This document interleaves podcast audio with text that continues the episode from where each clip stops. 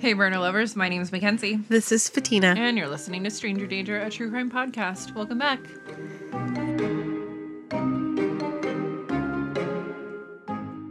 All right, so I think I'm going first this time. Yes. And I have a case that is short but good, has some twists in it, and just a lot of unexplained things in it. So I'm really excited to tell you about it. This comes to us from Mount Vernon, Ohio. So I'm going to start telling you about this family. This family has um it's a mom and two kids. She is separated or divorced completely from the kid's dad. And her name is Tina Herrman. She has a house where her and the two kids live. She has a 13 year old daughter, Sarah Maynard, and an 11 year old son, Cody Maynard. And so Tina, Cody, and Sarah, um, they lived in this house. She did have a long term boyfriend after she separated from her kid's father. Her his name was Greg. And even though they'd been dating for a long time and he was a live in boyfriend, they'd also been separating at the time when all this happened. So he wasn't in the picture, in the picture. Okay, so on the morning of November 10th, 2010, Tina was supposed to go to work and she didn't show up to her shift at Dairy Queen that day. And then on the morning of November 11th, Tina again didn't show up to her shift and eventually her manager showed up to the house because she was so worried. It was completely unlike her to not show up or at least pick up a phone call to say, Hey, I didn't realize I have a shift or whatever. I'm coming in. So, because the manager at Dairy Queen couldn't get a hold of her, she decided to go over to the house and went around the house and saw that there was a screen door that was easily accessible. So, she got into the house. She started yelling for her, asking for Tina to respond and she couldn't find Tina, but what she did find was straight out of a horror movie. The bathtub was filled with blood. There was blood everywhere in the bathroom and everywhere around the house. So at that point, she called the police to respond to the scene. At that point, Tina, both of her kids, Sarah Maynard, the 13 year old, and Cody Maynard, the 11 year old, were all missing, along with the neighbor, Stephanie Sprang, that supposed was supposed to be at Tina's house. The police immediately put out they take this case and they open like missing persons investigation and they have everyone looking out for Tina's truck and looking for all four of these people. They don't get too many leads. So they finally get a break about 3 or 4 days later when they find Tina's truck abandoned in a parking lot of the Kenyon College campus that's about 7 miles from Tina's home. There's nothing missing or nothing that shouts murder or anything emergent in the truck. So they're checking out the scene because it's on a college campus. And obviously, this is not like a runaway situation now for the whole family. They shut down the campus, they put it on lockdown, and the police, they're put, you know, checking in the vehicle into evidence and get, doing all this stuff. And they see that nearby there's a person sitting in a Toyota Yaris nearby Tina's truck. So they go knock on his window and say, Hey, you know, what are you doing here? We have this college on lockdown right now. Did you see this vehicle come into the parking lot, etc., etc.?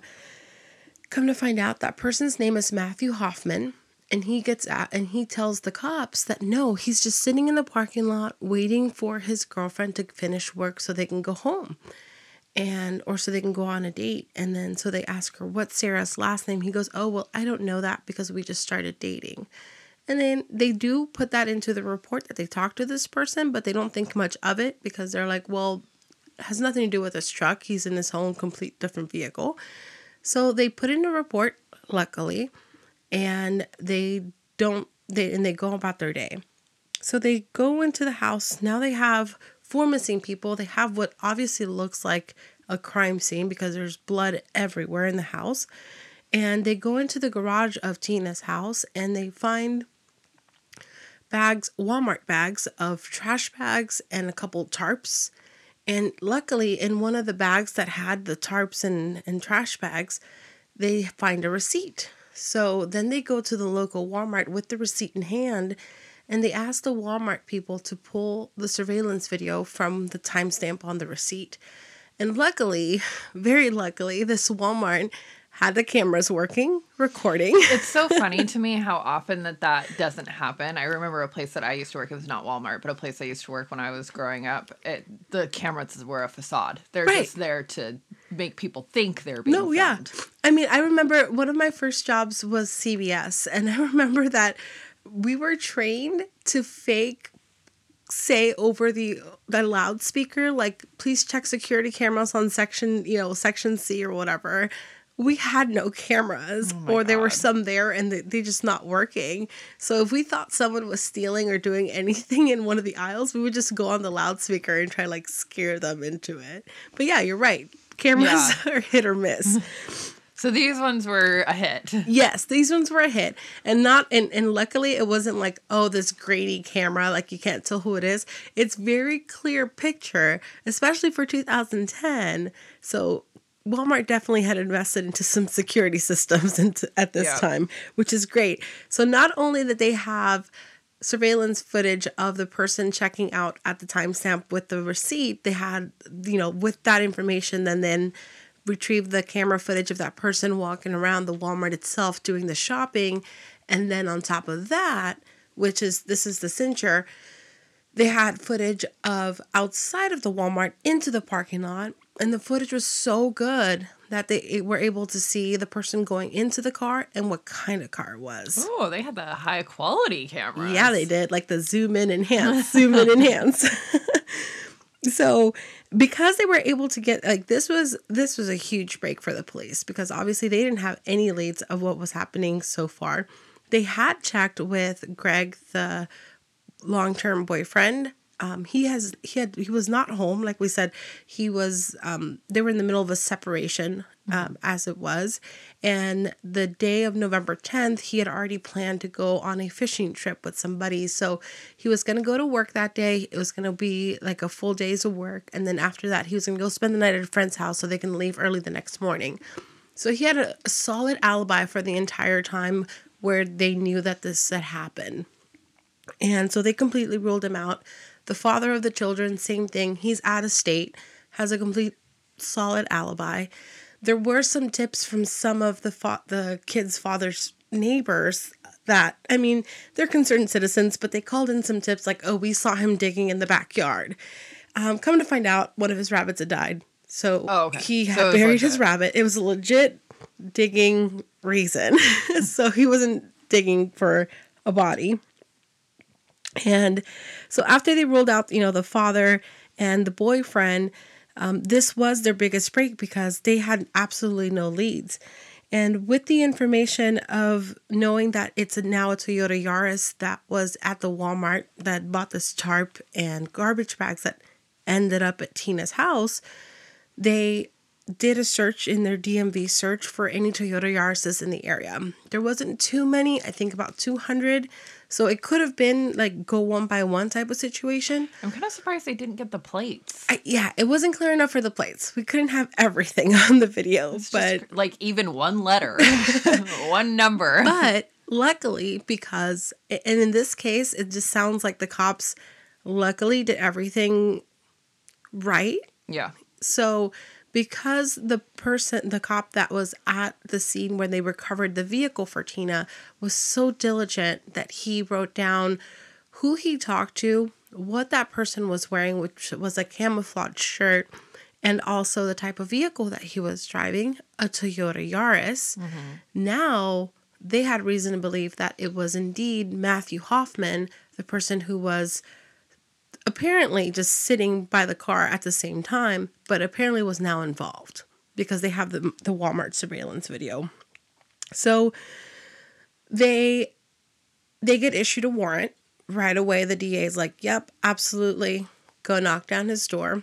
And this happens six days after they realize that the people are missing, and they knock on they knock down his door. He's in the couch. He he's woken up by the cops coming in. Uh, I'm sure a SWAT team, and he's asking, "Well, what's going on?" And the cop was apparently the cop said, "Well, you tell me, buddy." And after that point, and and those quotes are usually repeated from every time that this story is told because those were the last things that he said before he went quiet for a full like three days. He didn't say anything. He was taken into interrogation room and he, he wasn't saying anything. When they broke into his house or when they, you know, were executing the warrant, when they broke into his house. I mean, yes, they did break into the house with permission, though, not from him. the legal break with permission. Yeah, they they found what was a weird situation, and you've probably heard this before. And tell me if this rings any bells. But when they walk in, one of the first things that they notice is that he had a pile of leaves in his house. I know this story. Yeah. Oh my god, I know this Yeah. story. It's all I It's all literally coming back. literally just sent this to Jesse and Amaray, my friends, um, because I was like getting getting you know turned on by nature. yeah, What? this is weird. Yeah. So yeah, so they walk into the house, and the first thing that they step into is this mound of leaves, and not. And I'm not saying like, oh, you left your door open. There's just a couple leaves that flew in because of the wind. There was literally a mound of leaves to where the officers that were walking into the house were concerned that there could potentially be someone hidden in the leaves. It was so high. yeah. So that was definitely a security concern for them after they realized there was nothing in there but actually just a pile of leaves. They continued searching through the house and what they found was already odd, but it got even worse. So as they walked into one of the bathrooms, um, and there's pictures of this, so I'll, I'll- we'll give you visuals visuals of all this. But there was a bathroom that was covered from wall to wall in trash bags filled with leaves. And one of It's his like excuses a swimming pool of leaves. it's so weird. He said, you know, they he was asked for about it, and I guess he said it was he said it was for like insulation leaves or are not an something insulator. like that. Um, well, this many leaves might be. Maybe. Maybe you just have so many, you're don't- suffocating in them. But yeah, you're Not right. He's like, so if you've seen Scrooge McDuck's vault of coins, imagine that, but in leaves. it So- literally covers every surface Yes. area of the floor. So as the as the you know cops started you know looking through the house more and more, um, what they found in his freezer was weird. Luckily, it wasn't human body parts, but they found two squirrels, obviously dead, and everyone says this and red popsicles. So all that was in his freezer was two dead squirrels and red popsicles So gross. so weird. So as they continued, they saw that there was a blockage to one of the doors that led down to the basement. They removed the the object and they went down to the basement. And what they found was a surprising, but also gave them a glimmer of hope. They found Sarah. So Sarah was bound. She was tied at her knees and, or sorry, at her ankles and her feet. Um, at one point, she says that she was gagged. She was alive. She was really disoriented. She again, she's 13 years old, but as the cops come in, one of the first things she said was, "I need to, I need to hurry up. I'm gonna be late for school." She was so disoriented Oh, poor that that was the first thing that she, that, That came out of her worry. mouth. Yeah. they were like, "Oh, sweetie, you're not going to school today." Oh, no, not today.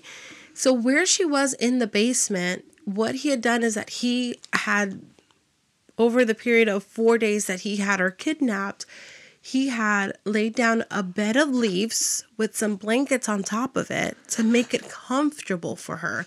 This is what he said he had done for her to make her comfortable. Um, unfortunately, he did sexually abuse her while she was down there um, on top of torture, you know, m- not feeding her enough or just junk food. She said that at one point he fed her a bowl of cereal with curdled milk. But she tried to swallow down some bites just to appease him and to like not make him mad. Um, so poor girl, just terrible fucking time down there. Um, so they found Sarah and they have him in the interrogation room asking him, Hey, where's Tina, Cody, and the neighbor Stephanie? Where are the rest of the three people? Because we thought there was four missing total. And come to find out, this is one of, I guess, two pieces put together his story and what the officers say happened. So, growing up, he had this weird fascination with trees. He people that grew up with him said that he would always be climbing trees, that he would often just sit in trees and watch people. He also went into the woods once and made a tree house, which is kind of normal kid stuff. Um, but and he never collected leaves or anything as he, when he was a kid. He did get in trouble with the law a little bit when he is he was in high school. Him and some friends got in trouble for going to the roof of the school, but that didn't go anywhere. That was just like a kids being kids kind of thing. When he got a little bit older, he moved to Colorado to Steamboat Springs. Um, he was out there by himself and he started doing some apprentice work as a plumber. And when the job was small enough, his manager would send him out on his own. One of the jobs that he had was working or fixing the dishwasher in one of the condos that was empty. And not empty as in like ready to sell kind of empty. Like empty the owners weren't there for an extended amount of time. So it was furnished. It was a condo that someone could live in. Um, he was down on his luck and he was alone in colorado so and he's a weird dude um, he decided to just make himself at home and because he was trying to make ends meet he over time started stealing a couple things here and there to try to sell and make make ends meet. Um, once he realized he'd probably stolen too much and it was noticeable, he decided to get gas cans and douse the place on fire. I just feel like that's not logical. No.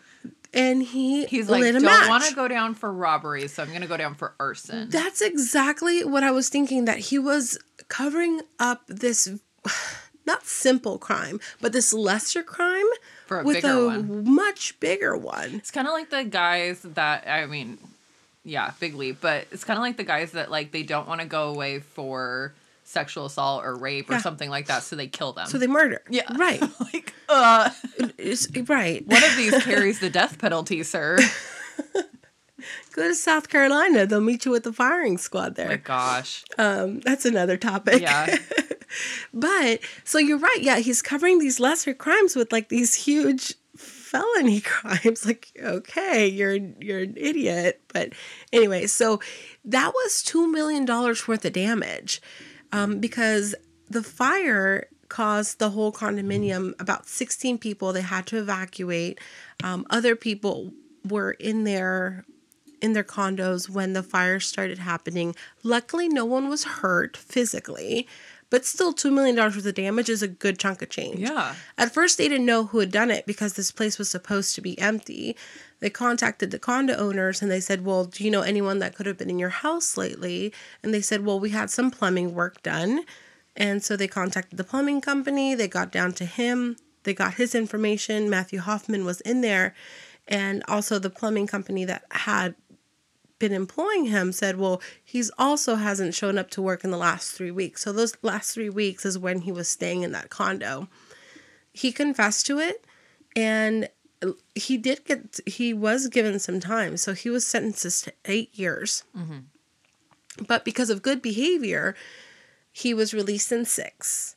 So this was when he was 18 years old. So he was released by the time he was 24 everyone that was in prison with him during those six years apparently says that he was just like normal, cool, maybe a little weird, but he was nice, like nothing that seemed too out of place. But after he got out of prison, he was trying to get his life back together. So he went from Colorado, he went back home to Ohio. So this is how he went back home to Ohio. And within two years, he was able to buy his own place, the same place that we're at in 2010. And he did have a living girlfriend for some time. And so this case happened in November of 2010. So a couple of months before that, his girlfriend had moved out. And when she came back to the house to get her stuff, this is when we get a little insight to how he's escalating and how he's willing to hurt someone. He said she said that when she came back home to get her stuff, there was an altercation and it escalating and escalated to him choking her because he didn't want her to like leave and like get her stuff and leave the house. Yeah. So On the morning of November 10th, we know that he was an odd duck and he was there was a wooded area in front of Tina's house where apparently he had spent the night in. What we think is scasing the house. He says he was just sleeping there and that he wanted to break into this house to do like small time burglary to just thief stuff. Thief stuff. Thief stuff. It's- that's a verb apparently now. He said that he had no intention of hurting anyone. Mind you, he was carrying a knife with him, a hunting knife. So that's, you know, to try and explain it, to give you a visual, it's smooth on one side and serrated on the other. So it's a hunting knife that's meant to do some damn damage, um, which he had ordered a week before this happened. He had also been carrying with him some duct tape and little bits of rope bef- that he had also bought before this had happened. Yes. So this is weird because sounds like camping equipment. right. I mean, I'll take duct tape with me camping because you never know. I mean, but to sleep in like the wooded No, no. area of a backyard. no, and you know, and people in his youth say that he would like go out and camp like two months at a time, so he was prepared to do this kind of stuff. And that would make sense. that would make sense, but But you're not out there camping two months no, at no, a no. time. You're in suburban area and just like a little patch of land that has some trees. Like you're not out in national forest. Yeah. You're not.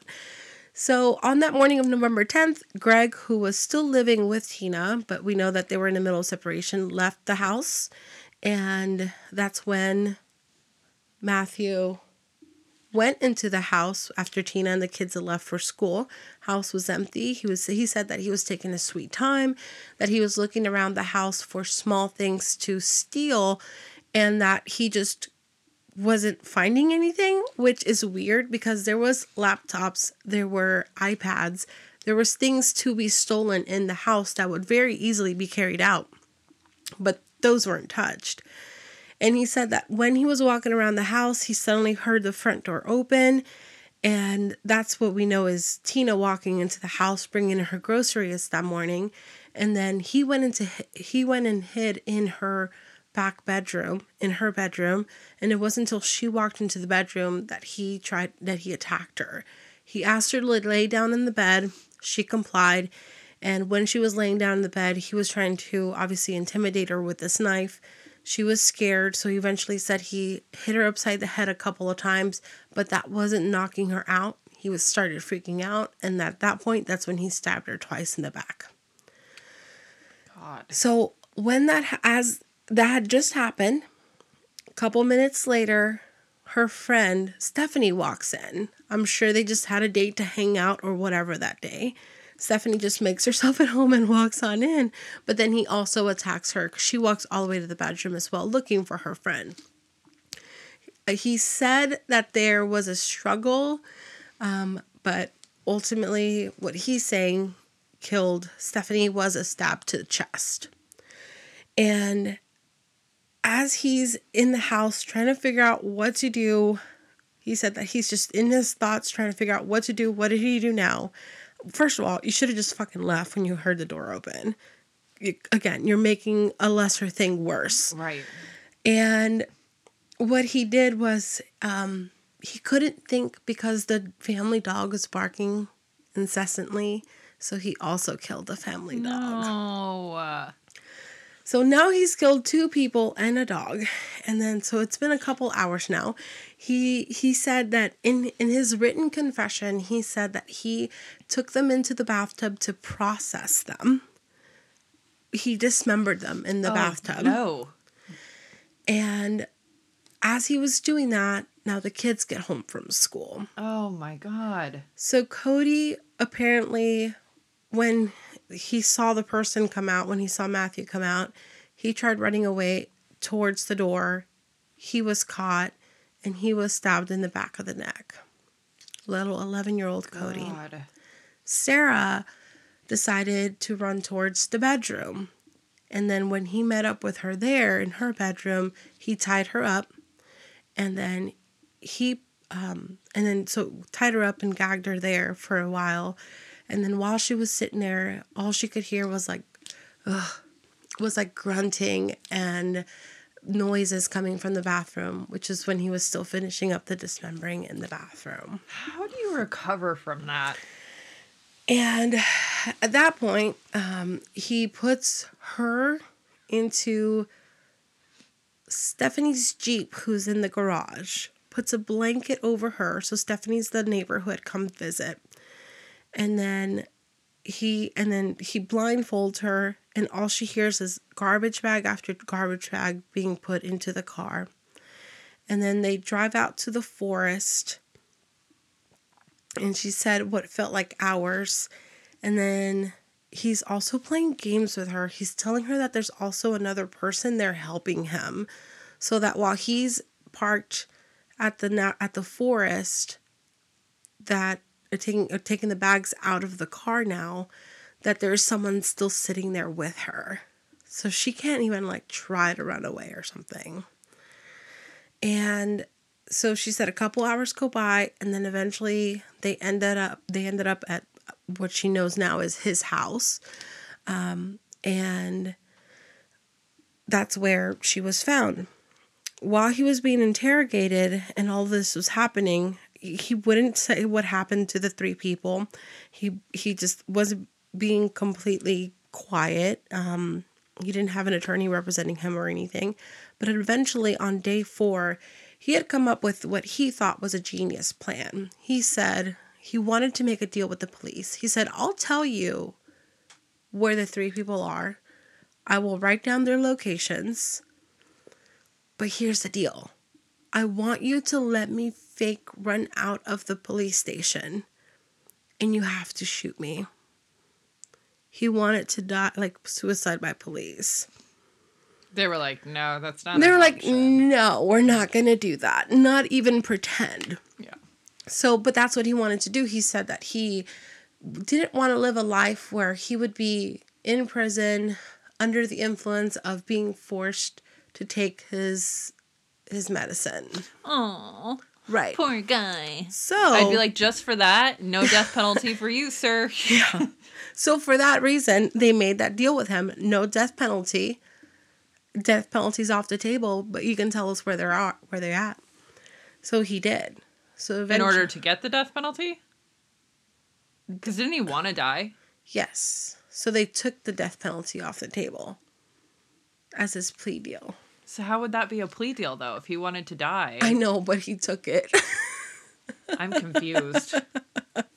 well, at that point, after that um, whole like let's make a deal type of thing, um, and the cop said no. That's when he got an attorney, and that's when the plea deal was accepted by the attorney. Like, we're taking death off the table, but we need to find these people.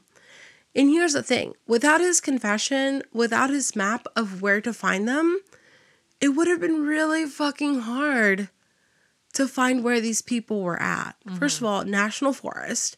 And he was he had been a tree trimmer for a little bit and he also lost the job because he was incompetent and the off and the employer said that he was weird and he hadn't disclosed that he was uh, a felon uh, which is i understand because you're going to people's houses most of the time i'm sure for tree trimming but the the bodies were found inside a 60 foot hollow tree he had gone to the forest, he had taken some rope from Tina's house, and he maneuvered and he put together this rig, this pulley system. So he was pulling the bags, I'm sure, over a branch into the inside of the hollow part of the tree. So That's he crazy. put bag upon bag with the remains of Tina, Stephanie, and Cody and the dog all in that hollow tree. So had it not been for his confession, they probably would never have found them. No. Who thinks to look inside trees? Right. Inside a tree. It's so weird. And so there's never an explanation for his fascination on trees. And I think it might just be one of those situations like, what does that show? My weird obsession, or there is actually a term for it. It's um like inanimate ob- inanimate objects or whatever. No, it's specific to like trees and leaves. Oh, Hold really? On. Um, I literally just yeah, den dendrophilia. It's defined as love or sexual attraction to leaves and trees. A sexual attraction. Yeah. That's weird. And this guy is said to have had it. Yeah, I literally just Yeah. yeah sent Yeah. the story over to them like a week ago. Yeah, he's classified as a dendrophiliac. That's just that's just very odd. Yeah. I mean, I, I'm there's a lot of people with what are to me weird sexual desires and and um, obsessions. Like I can remember that show that the guy was in love with his car and was like literally making love to the muffler of the car and shit. And I'm just like, oh, that's that's Yeah. awful. Yeah, this guy gets off on trees and leaves. So Yeah. freaking weirdo. So after after all this, after his confession, um, it was pretty, you know, open and shut at that point. He um, he was given life in prison without the possibility of parole um, for all three people, and including the kidnapping and rape of Sarah. Um, Sarah has since written a book, and she was given to, in custody to her father. Um, so she's luckily been a very strong young girl, and she has made some appearances. And like we like I said, she wrote the book uh, with some help, but nonetheless, she's not letting this like clam her up, and she's talking about it. She said that her reason for survival was she's crediting that to just doing what he said and not trying to fight back at the point. She said that at some point um, she was just thinking that he was adding leaves to the room that she was in for this quote unquote bed because she thought he was going to light her on fire. I don't think he would have. So let me circle back to the car being found and why he was at the where the the truck was found. So apparently the truck was found with two gas cans in it, Tina's truck. And apparently that was gas cans that he had accidentally left in that car because he actually did plan on going back to Tina's house, dousing it with gasoline and setting it all on fire. That I So- I don't think he would have lit his leaves on fire. Well, do you think that's why he had his whole house full of leaves though too? No, he was into it. Like that was like his sexual fetish. So I don't think he would have lit it on fire. I think he was putting more leaves in the room with her because it turned him on. Oh my gosh. That's so weird. Yeah. But so he again planned on covering what could have been I, I say this, you know, but a lesser just burglary charge Right. or a break-in charge With like a B&E murder with murder and kidnapping and rape. And right. And then on top of that, he planned on burning it down too and having another. So this guy obviously had some issues um, that he had to deal with. So, We need to talk about how you manage your problems, sir. oh my gosh, seriously, we don't escalate that much. But yeah, that's the case of the Harmon, or sorry, Herrman Maynard family. Um, it's known as the Matthew Hoffman case or the Girl in the Leaves case because she was found on a bed of leaves, and that's the title of her book. Um, so it's it's odd. Usually, don't see this fascination like you, whatever you called it with the trees. Yeah. Translate into a human murder type thing, but Mm. Yeah. and he he the whole time in his defense said that it was just a burglary gone wrong um, but the da you know i think they made a good case as like this is probably premeditated he had bought this stuff beforehand he and also, was- even if it went wrong, like at any point you could have made a different decision, sir. yeah Any point. At a couple of points you could Yeah. have just walked either broke out where you broke in yeah. But you did what you out. did. yeah Yeah. So yeah that's the case Okay. cool Thanks. Segue. um, new Patreons this week, and I know I've promised you guys that we will be covering that uh that woman that everybody's so interested in who uh on a drug fueled bender dismembered her boyfriend. yeah Our plan is still to cover that. Um and I said it was going to be our March episode. It's probably going to be the first week of April. Timelines got a little a little mixed up this week, so it'll be probably the first week of April. It is coming. Um, but if you currently are signed up, you will get access for it. And our two new Patreon members. Welcome to the team. It's going to be Nicole with the Murder Lovers. Hi, Nicole. Hey, Nicole. And Jessica, also with the Murder Lovers. Hey, Jessica. Thank you so much, you guys. Thank so you. you will get access to that episode as well as anything else that is currently available on there. Um, but that case is coming. Yes. ASAP. I have purposely like moved past it when I see it come out because I was like, I don't want to know more about it. I want to be surprised. I know obviously the headline's worth of it, but I'm like, no, no. I'm sure there's more to be said. Yes, and there's stuff So. currently happening with it, so I don't want to pull the trigger too fast. But um, I think everybody's here for like what actually happened and transpired during the event itself. Yeah. So we will be doing that one. The only thing I will say about it is that I thought it was really interesting, just like I think that California guy, that they put up her best mugshot, but that was not the mugshot That was current not her to the current- situation. Yeah, that's why I put up both. So if you go to our Instagram feed, you'll recognize her mugshot with her winged Yeah. eyeliner and everything like that. But then go to the next photo and you'll see her current mugshot. Right, right, right, right. It's like the faces of meth. Yes, they are. It's like, Like, remember when they did that? The Yeah, faces yeah. of meth. That's Oh, what yeah. it's supposed to be. Like show the bad one, so Show you can see the bad one. But I knew if I put that one up, nobody would know who I was talking about because it doesn't right. even look no, like it does not look like her. All right, cool. All right, cool. So that hurt my ears. Ah. All right. We'll see you next week. Thank you for stopping by. Thanks. Bye. Bye bye.